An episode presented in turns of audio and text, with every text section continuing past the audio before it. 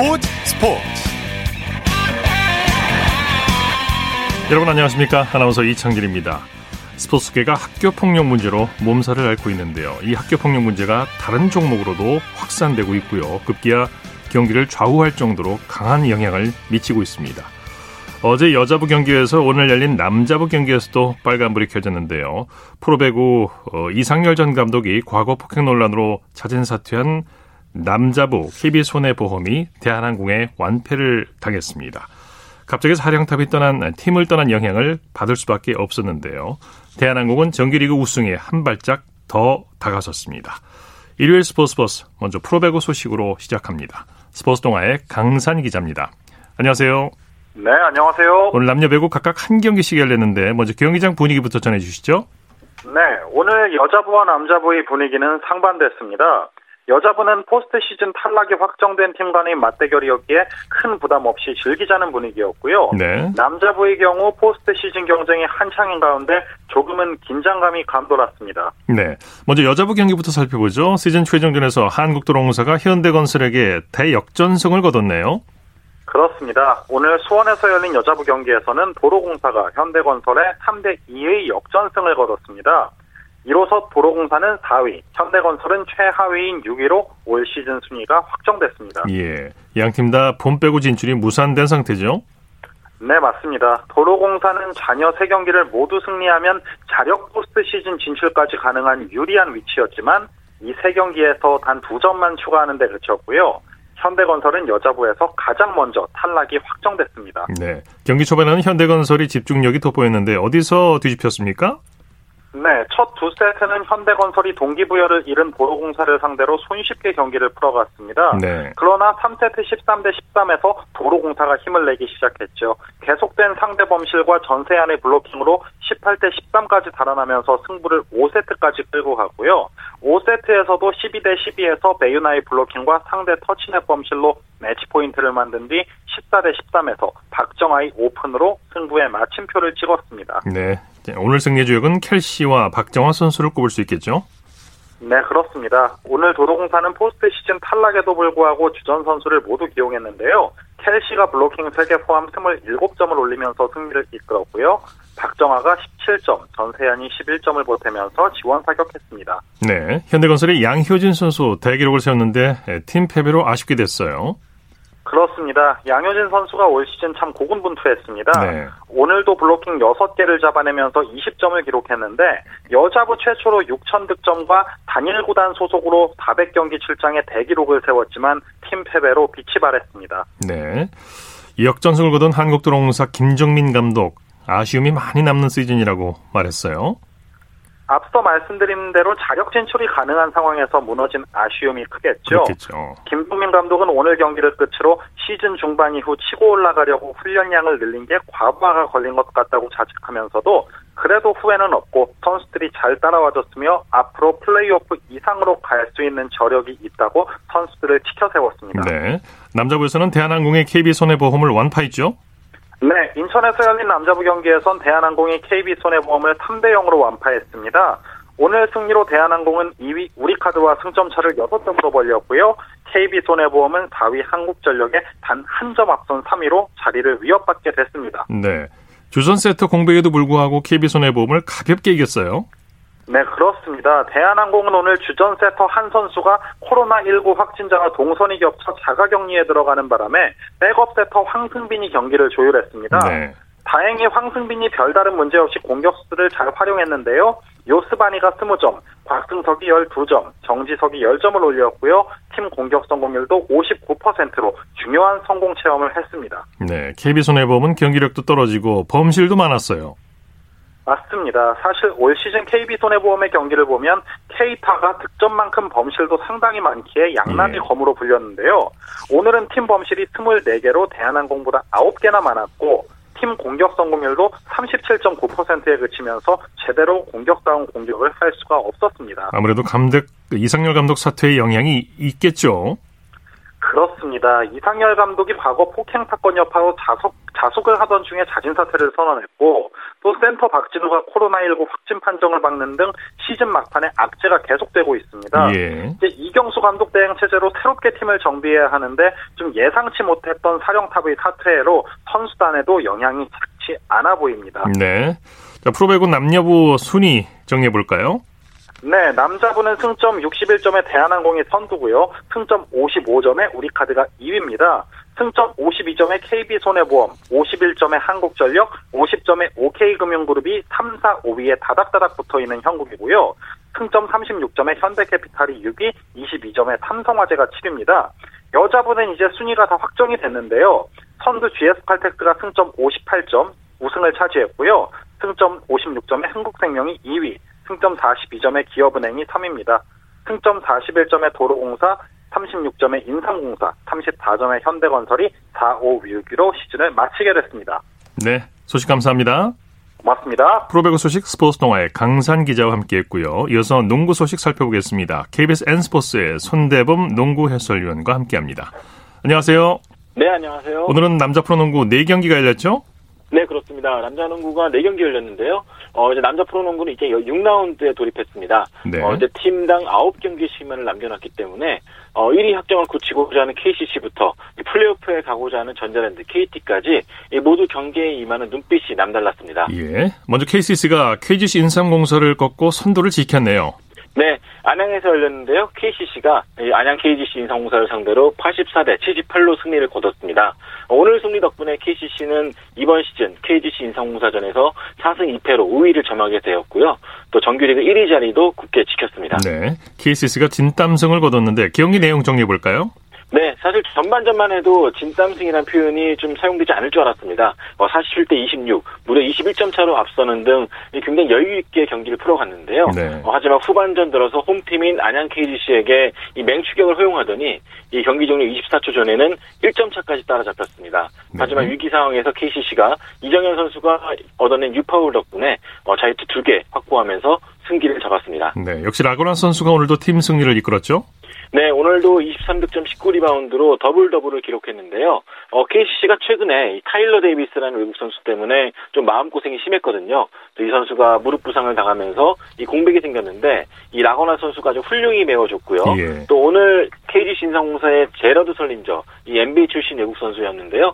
어, 이 선수와의 맞대결에서도 판정승을 거두면서 팀 분위기를 주도했습니다. 네, 전창진 감독 승리에 만족감을 드러냈네요. 네, 그렇습니다. 사실 뭐 전반 경기력에 비해서 후반이 좀 좋지 않았기 때문에 좀 아쉬움도 드러내긴 했지만 그래도 지금 상황에서 선수들이 많이 지쳐 있는 상황에서는 이 질책하는 것보다는 어쨌든 승리에 만족하겠다라는 발언을 했습니다. 네. 자, 고향에 썰린 전자랜드와 오리온의 경기, 전자랜드가 3연승을 거뒀네요. 네, 전자랜드가 오리온을 상대로 79대 66으로 승리하면서 3연승을 달렸습니다. 네. 오늘 승리 덕분에 전자랜드는 부산 KT와 또 공동 4위를 형성하게 됐고요. 반대로 3위 오리온은 2연패에 빠지면서 이 4위 그룹에 한 게임 반차로 쫓기게 되었습니다. 네. 전자랜드가 리바운드에서 많이 앞섰어요. 네, 리바운드에서 엇갈린 희비는 사실 외국 선수 교체 희비와도 좀 연관이 되는데요. 어, 전자랜드가 새로 합류한 외국 선수의 선전 덕분에 네. 리바운드에서 우위를 점한 반면에 오리온은 외국 선수의 적극성이 떨어지다 보니까 어, 리바운드 싸움에서도 밀리게 되고 또 인사이드 게임에서도 지면서 좀 아쉬운 패배를 당했습니다. 네, 말씀하신 대로 전자랜드의 외국인 선수 모트리 선수가 펄펄 날았죠. 그렇습니다. 오늘 이 경기를 지배했다고 해도 과언이 아닌데요. 27득점에 리바운드 8개, 어시스트 4개, 블록슛 2개를 기록하면서 어, 자신의 공격뿐만 아니라 이 국내 선수들까지 살려주며 분위기를 잘 끌어줬습니다. 네. 오늘 모트리 선수가 올린 27득점은 이 KBL 데뷔 이후에 본인이 올렸던 최다 득점 기록이었습니다. 네. 창원에서는 LG와 KT가 연장까지 가는 접전을 벌였네요. 네, 아, 오늘 이 경기도 오늘 경기 가장 명승부 중 하나였는데요.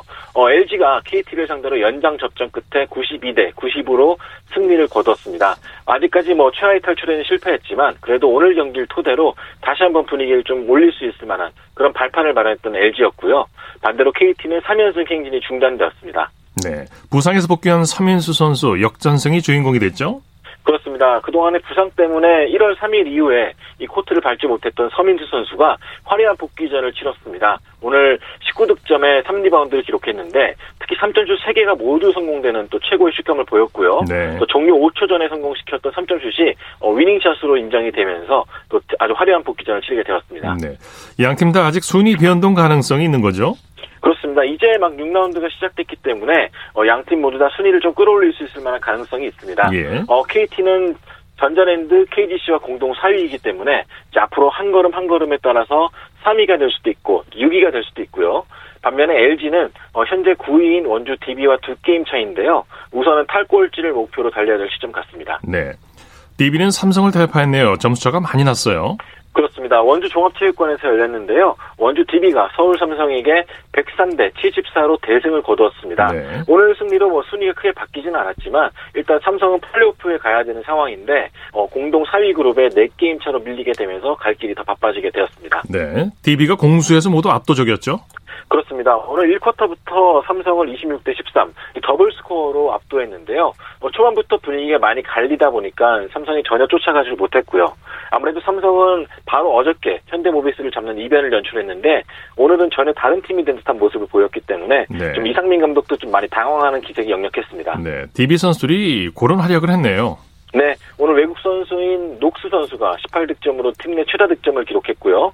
또 허웅 선수가 15득점, 또 김종규와 두경민 선수가 각각 14득점과 11득점을 하면서 대 역할을 다해준 것이 승리의 요인이 됐습니다. 네. 자, 배구에 이어서 남자 프로농구에서도 학교 폭력 문제가 불거졌죠. 그렇습니다. 사실 현역 선수는 아니고요. 저 은퇴 선수인데요. 어, 농구 스타 출신 한 방송인이 과거에 학교 폭력을 저질렀다는 주장이 제기되었습니다. 한 온라인 커뮤니티에서 이 당대 최고의 농구 선수인 HC의 학폭 진실이라는 글이 올라왔는데 예. 어, 작성자는 H씨와 같은 학교에서 운동한 후배였다고 합니다.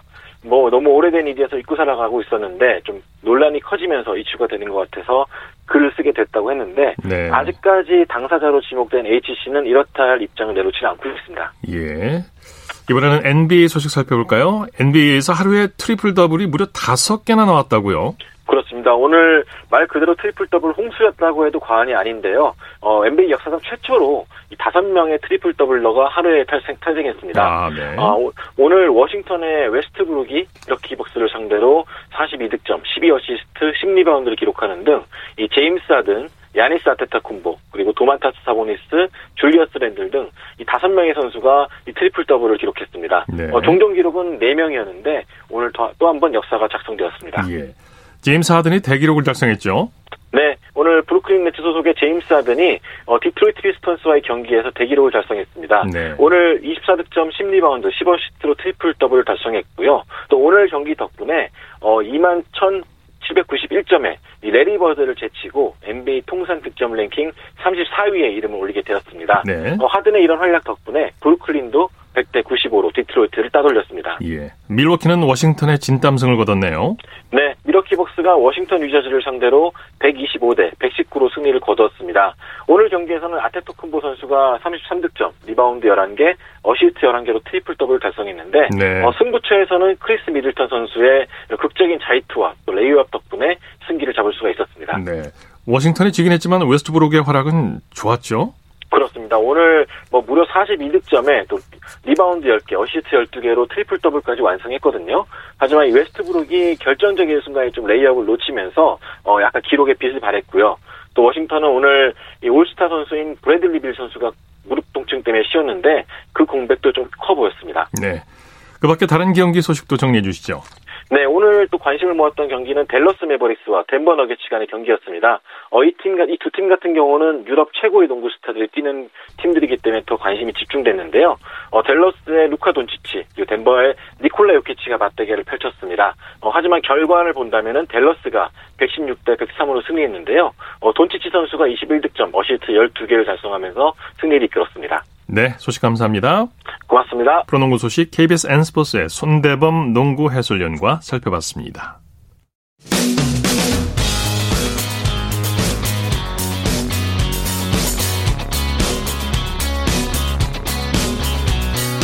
따뜻한 비판이 있습니다.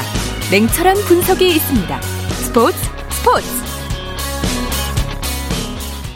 일요일 스포츠 스포츠 생방송을 함께하고 계십니다. 9시 34분 지나고 있습니다. 이어서 축구 소식입니다. 일간 스포츠의 김지한 기자와 함께합니다. 안녕하세요.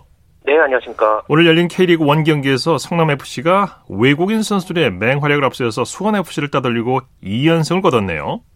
성남이 수원 종합운동장에서 열린 수원FC와의 K리그 1 4라운드 원정 경기에서 0대1로 어, 끌려가던 후반 30분에 뮬리치의 헤딩 동점골 그리고 후반 41분에 터진 부쉬의 역전 결승골이 터지면서 2대1로 어, 승리를 거뒀습니다. 네. 2라운드까지 1무 1패에 그쳤다가 어, 지난 3라운드에서 서울을 1대 0으로 눌렀던 성남FC는 이번 4라운드에서 짜릿한 역전승을 거두면서 시즌 첫 번째 연승을 거두고 순위도 5위로 끌어올렸고요. 반면에 수원FC는 개막 4경기 연속 무승에 빠지면서 첫 승 기회를 또 한 번 다음으로 미뤘습니다. 네. 수원 삼성은 강원FC와 무승부를 거두면서 개막 4경기 연속 무패를 이어갔네요.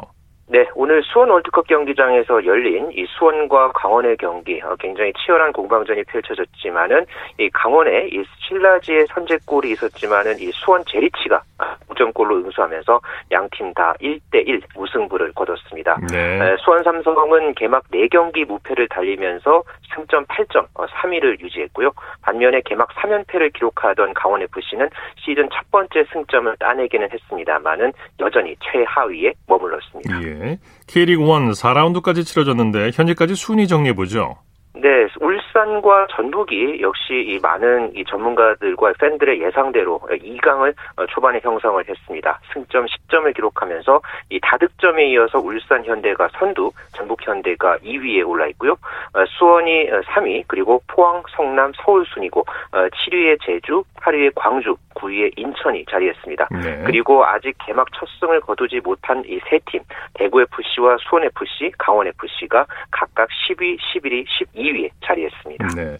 K리그2에서는 서울 이랜드가 전남 드래곤스와 비기면서 역시 개막 3경기 무패 선두를 지켰네요. 네, 서울 이랜드가 오늘 잠실올림픽 주경기장에서 열린 K리그2 3라운드 경기에서 이 레안드로의 동점골에 힘입어서 전남과 1대 1로 어, 비겼는데요. 1라운드와 2라운드에서 연승을 달렸던 서울 이랜드 어, 이날로 연승을 마감했습니다마는 개막 3경기 무패를 이어가면서 승점 7점 어, K리그 2 선두를 지켰고요. 전남 드래곤즈 역시 어, 1승 2무 어, 3경기 무패로 어, 현재 2위에 올랐습니다. 예. 또이 대전 월드컵 경기장에서는 김천 상무가 어, 어, 홈팀인 대전 하나시티즌에게 2대 1로 역전승을 거뒀는데요. 올 시즌에 이 김천 상무가 연고지를 이전한 뒤에 아, 첫 승을 어, 거두면서 또 순위도 일끌어 올렸습니다. 예. 또 다른 경기에서는 부천과 안양이 0대 0 득점 없이 비겼습니다. 네. 벤투 축구 대표팀 감독이 성남과 수원FC의 경기를 관전했다고요? 네, 내일 이 한일전에 나설 명단을 발표할 이 파울로 벤투 감독 그리고 코칭 스태프들이 아주 분주한 하루를 오늘 보냈는데요. 예. 어, 파울로 벤투 감독은 이 성남과 수원 FC 경기가 열린 이 수원 종합운동장을 찾아서 이 선수들을 이제 관전을 했고요. 또 이 다른 이 코칭 스태프 이 필리페 코엘료 코치와 비토르 실베스트레 골키퍼 코치 그리고 마이클 킴 코치는 어, 대전 월드컵 경기장을 방문해서 대전 하나시티즌과 김천 상무의 경기를 지켜봤습니다. 네. 아, 내일 또 이 한일전에 나설 명단 발표를 하루 앞뒀기 때문에 어, 이 경기를 보고 나서 이 막바지 이 선수들 점검에 나선 예, 그런 코칭 스태프들 모습이었습니다. 네, 말씀하신 대로 내일 이제 한일전에 나설 대표팀 명단이 발표가 되는데 눈여겨봐야 할 부분이 있다면 어떤 게 있을까요?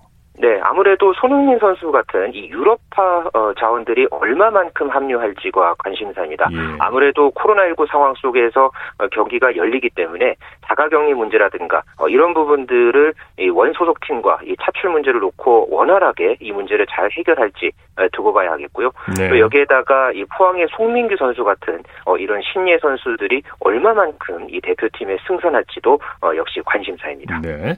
자, 유럽 축구로 넘어가 보죠. 손흥민 선수가 내일 새벽에 토트넘 아스널과 북런던 더비를 앞두고 있는데 새로운 기록에 도전하게 되죠. 네, 손흥민 선수가 이 아스널과의 시즌 두 번째 이 북런던 더비를 앞두고 있는데요. 우리 시각으로 어, 내일 새벽 1시 30분에 이 런던 에미레이트 스타디움에서 아스널과 28라운드 원정 경기에 어, 선발 출장이 어, 현재로서는 굉장히 유력해 보입니다. 네. 이 경기에서 이 손흥민 선수는 두 가지 기록에 도전을 하는데요.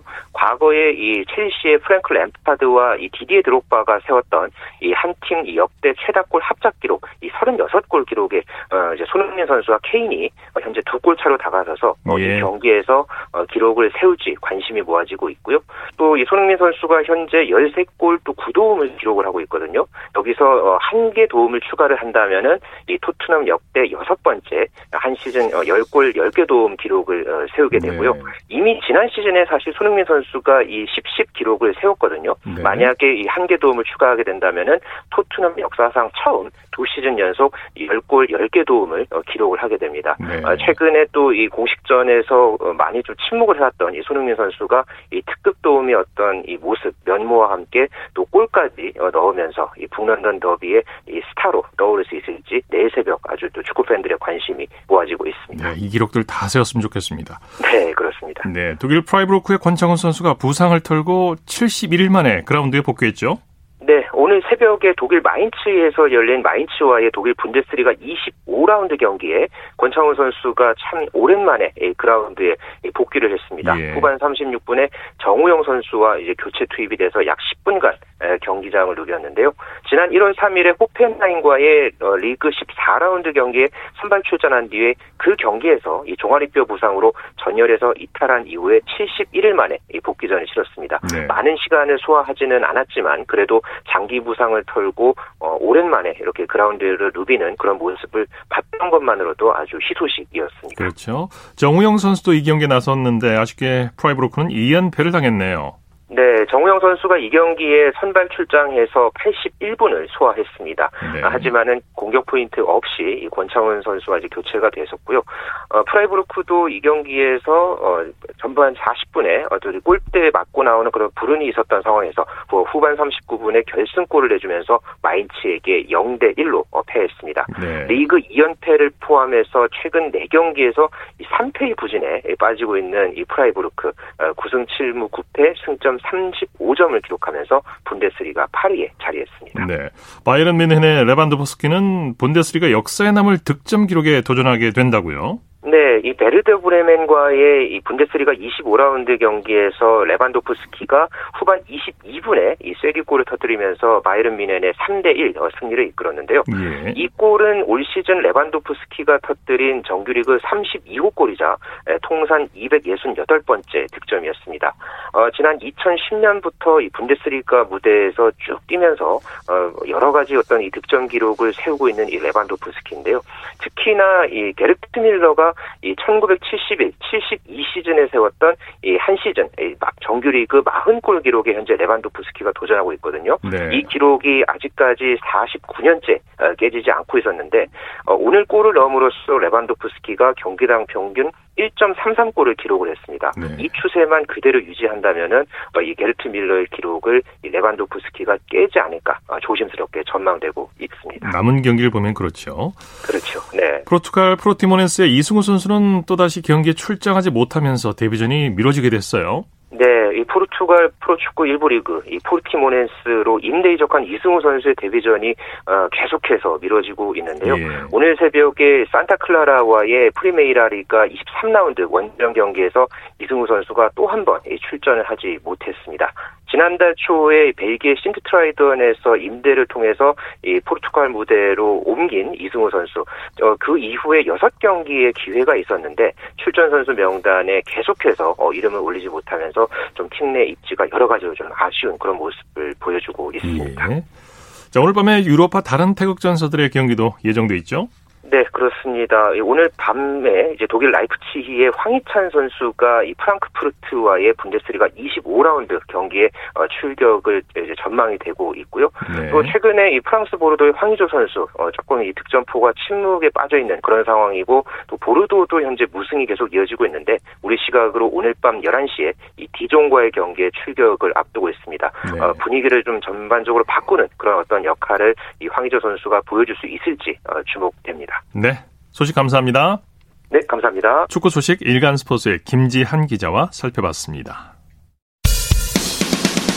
쳤다 하면 홈런이고 슛 골이고 각본 없는 한편의 드라마 그것이 바로 그것이 바로 손에 잡힌 우승 트로피 목에 걸린 그 배달 너와 내가 하나 되는 그것이 바로 그것이 바로 그것이 바로 꿈꾸던 스포츠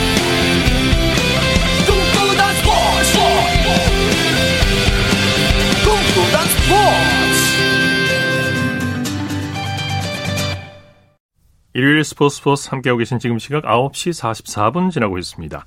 이어서 다양한 종목의 스포츠 소식을 전해드리는 주간 스포츠 하이라이트 시간입니다. 이혜리 리포터와 함께합니다. 어서 오십시오. 네, 안녕하세요. 먼저 야구 소식부터 살펴보죠. 추신수 선수가 SSG 합류 이후 팀 훈련을 소화하고 있는데 올 시즌 주전 좌익수로 나선다고요? 네, 그렇습니다. 국내 복귀한 추신수가 지난 13일 울산 문수구장에서 열렸던 케이트 위즈와 연습 경기부터 정식으로 팀 훈련에 참여했습니다. 네. 이 추신수는 이번 팀 훈련에서 주로 타격과 수비 훈련을 하고 있는데요. 한 인터뷰에서 추신수는 미국에서는 인조 잔디에서 3일 경기를 하면 근육통도 생기고 또 허리도 아팠는데 운동한 거에 비해서는 심하지 않았다라는 이런 훈련 소감을 밝히기도 했습니다. 네. 무엇보다 이번 시즌 이 추신수가 레이저 송구를 어떻게 보여줄 수 있을지 이런 부분이 또 기대가 되는데요. 이 김원영 SSG 감독은 최근 진행한 인터뷰에서 추신수에게 좌익수 수비를 맡길 것이라고 했습니다. 예. 이 추신수 역시 기자회견에서 지난해 MLB 정규 시즌이 끝난 뒤 수비 훈련은 못했지만 좌익수로 출전할 수 있을 것이라고 이야기했는데요. 3월 13일 9시 뉴스입니다. KT와의 연습 경기에 앞서 경기장에 도착한 추신수는 밝은 표정으로 그라운드를 밟았습니다. KT 김태균 코치 등과 반갑게 인사를 나누고 곧바로 첫 훈련을 시작했습니다. 여기가 내가 있어야 될 곳이지 어, 좀 살아있다라는 그런 느낌을 계속 이렇게 받았었어요. 딱 그 두 글자에 행복하다. 예. 타격 훈련 등을 소화한 추신수는 무엇보다 동료들과 호흡을 맞추는 데 주력했습니다. 후배 정희윤에게 타격 자세에 대해 설명하기도 했고 가벼운 농담도 주고받았습니다. 메이저리그는 162경기인데 어떻게 이제 관리하느냐, 그 준비를 하는 그런 자세라든지 이제 경기가 끝나고 나서 어떻게 한다라든지 그런 거를 좀 이야기 많이 했었고 김원영 감독은 추신수를 좌익수로 기용할 것이라며 큰 기대감을 나타냈습니다. 스트라이크를 쳐야지 좋은 타구가 나올 수 있는 그런 확률이 높은 그런 쪽으로 타자가 생각을 해야 된다. 좋은, 너무나 좋은 얘기죠, 그게. 그래서 어떻게 보면 또 출루율이라는 그런 또 장점을 가질 수도 있는 거고. 추신수는 몸 상태를 끌어올린 뒤 오는 17일 삼성과의 연습 경기에서 타석에 설 예정입니다. KBS 뉴스 허솔지입니다.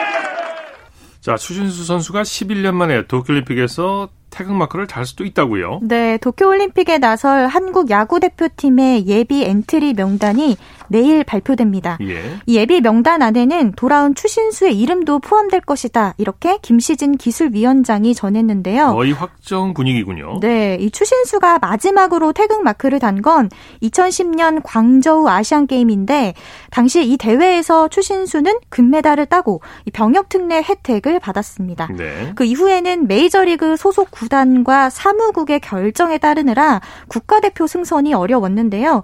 이 추 선수가 국가대표 대표 태극 마크를 달게 되면 역대 야수 최고령이 되고요. 대표팀 타선에 큰 힘이 될 것으로 전망하고 있습니다. 예. 그리고 올해 7월 개막 예정인 2020 도쿄 하계 올림픽이 예정대로 열린다면 미국 프로야구 메이저리그에서 맹활약했던 한일 야구의 자존심 추신수와 또 일본의 다나카 마사히로가 도쿄 올림픽에서 맞대결을 펼칠 가능성도 기대해 볼 만합니다. 예. 이 한국 야구 대표팀은 130명 정도로 1차 엔트리 폭을 넓힌 뒤에 한 올림픽 한 달 전 24명의 최정예 명단을 꾸릴 예정입니다. 네. 양현종 선수가 메이저리그 두 번째 시범 경기에서 무실점으로 역투했어요. 네, 텍사스에서 뛰고 있는 양현종이 한국 시간으로 오늘 미국 애리조나주 피닉스에서 열린 밀워키 브루어스와의 벌인 미국 프로야구 시범 경기에서 3대 3으로 맞선 5회 말 팀의 세 번째 투수로 마운드에 올랐습니다. 이 양현종은 이 이닝 동안 삼진 3개를 곁들이며 1피안타 무실점으로 호투를 펼치면서 메이저리그 진입 전망을 밝혔습니다. 네. 이 양현종은 빠른 볼과 또 변화구 모두 한결 나아진 제구를 보였는데요. 이로써 양현종의 시범 경기 평균 자책점은 3.00으로 내려갔습니다. 네, 아주 반가운 소식이에요. 네. 자, 한 주간 스포츠 이슈 계속 살펴보죠. 토마스 바흐 IOC 위원장이 재선에 성공했는데 도쿄올림픽을 예정대로 치르겠다고 강조했죠. 네, 그렇습니다. 어, 재선에 성공한 토마스 바흐 IOC 위원장이 도쿄올림픽을 예정대로 치르겠다고 강조했는데요. 네. 하지만 선수들의 이 본선 출전권 문제와 또 해외 관중 허용 여부 등 과제도 많은 상황입니다. 특히 바흐 위원장은 한국 시간으로 지난 12일 IOC 총회 종료 후 기자회견을 통해서 도쿄올림픽 관중 수용은 일본의 파트너와 또 관계자들의 결정을 존중한다고 말했습니다. 예. 그리고 일본 정부가 오늘 도쿄올림픽에서 관중 허용 규모를 경기장 수용 정원의 50%로 제한하는 방안을 검토하고 있다고 산케이 신문이 보도했습니다. 이 산케이 신문에 따르면 도쿄 올림픽 조직위원회와 또 패럴림픽 조직위원회가 대규모 경기장에 최대 2만 명까지만 관중을 수용하는 상한선을 전하는 그런 방안도 함께 고려하고 있다고 했는데요. 예. 3월 11일 KBS 9시 뉴스입니다. 화상으로 열린 IOC 총회에서 토마스 바흐 위원장이 재선에 성공해 2025년까지 IOC를 이끌게 됐습니다. Congratulations. 바흐 위원장은 연설에서 도쿄올림픽은 예정대로 열릴 거라고 힘주어 말했습니다. 지난해 9월 이후 열린 세계 선수권 등 대회에서 코로나 전파가 일어나지 않았다며 이는 국제 행사를 안전하게 치를 수 있다는 증거라고 강조했습니다.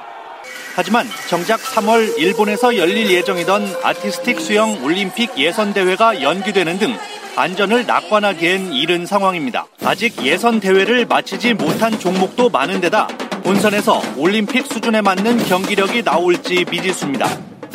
해외 관중 입장을 허용할지 여부도 불투명해 여러모로 반쪽 대회 우려가 나오고 있습니다. 올림픽 개최가 기정사실화되면서 우리 선수단의 준비도 빨라집니다. 대한체육회와 정부는 올림픽 선수단도 백신 우선 접종 대상에 포함된다며 이르면 이달 말 접종을 시작할 계획입니다. 출전권을 획득한 선수는 물론 예선 대회를 앞둔 선수들까지 대상이 될 것으로 보입니다. IOC는 이번 총회 내용을 바탕으로 방역 지침 등을 담은 세부 가이드라인을 다음 달 각국에 배포할 예정입니다. 네, 이번에는 복싱 얘기인데 프로복싱 미들급 전설 해글러가 66세로 별세했다고요? 네, 프로복싱 역대 최강의 미들급 챔피언인 마빈 해글러가 한국 시간으로 오늘 숨을 거뒀습니다. 예. AP통신은 이날 해글러의 아내인 케이지 해글러가 자신의 SNS에 올린 글을 인용해 보도했는데요. 정확한 사인은 알려지지 않았습니다. 네. 이 해글러는 프로복싱 미들급에서 약 8년 동안 세계 최강자의 자리를 굳건히 지켰는데요. 전설이었죠? 네, 네. 특히 1976 2006년부터 86년까지 36승 1무로 무려 10년 동안 무패를 기록했습니다. 예. 또 해글러는 1987년 4월 슈거 레이 레너드와 세기의 대결을 펼쳤는데 결국 이 시합이 해글러의 은퇴 경기가 됐습니다. 네. 그는 1983년과 85년 두 차례 미국 복싱 기자협회가 선정한 올해 복서에 뽑혔고요. 또 복싱 전문지인 복싱 일러스트레이트드는 해글러를 1980년대 최고의 복서로 꼽히기도 했는데요. 지칠 줄 모르는 모르는 승부 군성으로 경기 대부분을 KO로 끝내고 또 아무리 맞아도 단 한 번도 KO 패가 없었다고 그랬군요. 합니다. 네. 자, 주간 스포츠 하이라이트 이혜리 리포터와 함께했습니다. 수고했습니다. 네, 고맙습니다.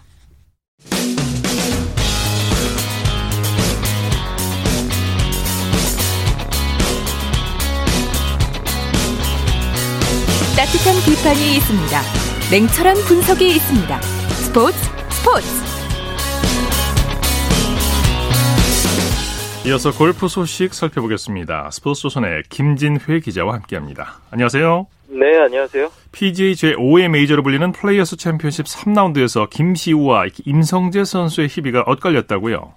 네, 2라운드까지 공동 22위였던 김시우 선수는 3라운드에서 5언더파 67타를 쳐 중간 합계 7언더파 209타로 공동 11위까지 순위를 끌어올렸습니다. 네. 어, 김시우 선수는 그린과 페어웨이가 딱딱한 상황에서 경기하는 것을 더 좋아해 괜찮은 것 같다며 바람까지 더 불어주면 좋을 것이라면서 최종일 선전을 다짐했습니다. 네, 네. 아, 반면 전날 6연속 버디쇼로 공동 5위까지 올라섰던 임성재 선수는 이날 5오버파의 부진 속에 중간 합계 1언더파 215타로 공동 48위에 머물렀습니다. 네. 임성재 선수는 1, 2라운드에서 버디를 낚았던 마의 17번 홀에서 더블 보기를 기록하는 등 경기가 원하는 대로 풀리지 않자 클럽을 땅에 내리치며 답답함을 표출하기도 했습니다. 네.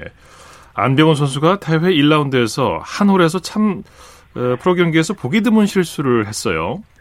네, 파3 17번 홀은 그린이 섬처럼 떠 있는 아일랜드 홀로 어, 플레이어스 챔피언십을 대표하는 홀이기도 한데요. 네. 안병훈 선수는 1라운드 17번 홀에서 4차례나 물에 빠뜨리며 8타를 잃는 octuple 보기를 범하며 11타를 네. 기록했습니다. 어, 골프 채널에 따르면 이 11타는 역대 이 홀 최다 타수 2위에 해당하는 기록인데요. 2005년 밥 트웨이의 12타에서 한 타 모자란 불명예스러운 기록입니다. 아, 안병훈 선수는 1라운드를 마친 뒤 우린 모두 인생에서 나쁜 날을 겪는다. 그리고 네. 계속 나아가는 것을 배워야만 한다. 하지만 17번 홀의 티샷은 끔찍했다고 말했습니다. 네, 큰 경험, 큰 교훈이 됐으면 좋겠습니다.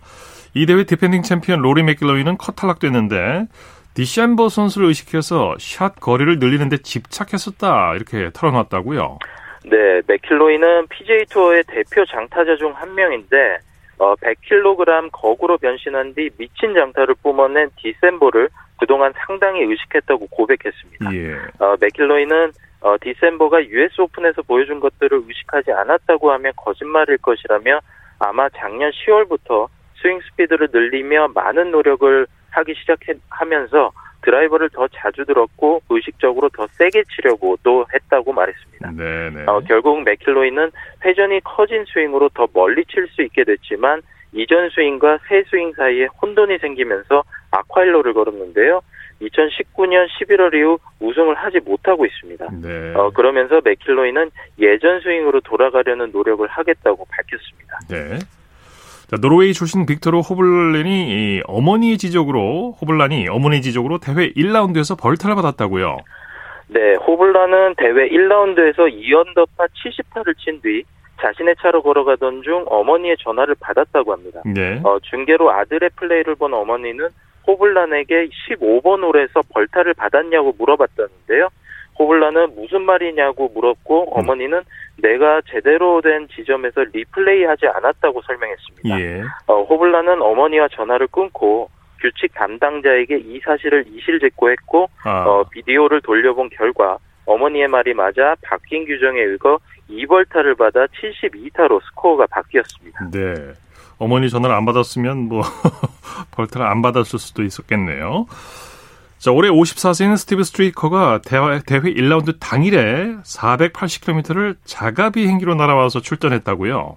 네, 대회 1라운드를 앞두고 저스틴 토머, 아, 저스틴 로즈가 허리 통증으로 기권했는데요. 네. 오후 1시 티샷이었던 로즈의 대체 1순위가 바로 스트리커였습니다. 네. 어, 스트리커는 대회장 근처가 아닌 480km가 떨어진 집에 머물고 있었기 때문에 이 오전 6시 45분에 출전 기회가 생겼다는 전화를 받은 뒤 언제든지 빌려주겠다는 지인의 자가용 비행기를 타고 대회에 출전할 수 있었습니다. 어, 스트리커는 집을 떠나기 전에 플레이어스 챔피언십 출전을 포기한 해리스 잉글리시의 캐디에게 전화해 백을 매달라고 부탁하게 됐습니다. 네네. 자, 소식 감사합니다. 네, 감사합니다. 네, 지금까지 골프 소식 스포츠 조선의 김진회 기자와 정리했습니다. 스포츠 스포츠 오늘 준비한 소식은 여기까지고요. 내일은 8시 30분부터 들으실 수 있습니다. 함께해 주신 여러분 고맙습니다. 지금까지 아나운서 이창진이었습니다. 스포츠 스포츠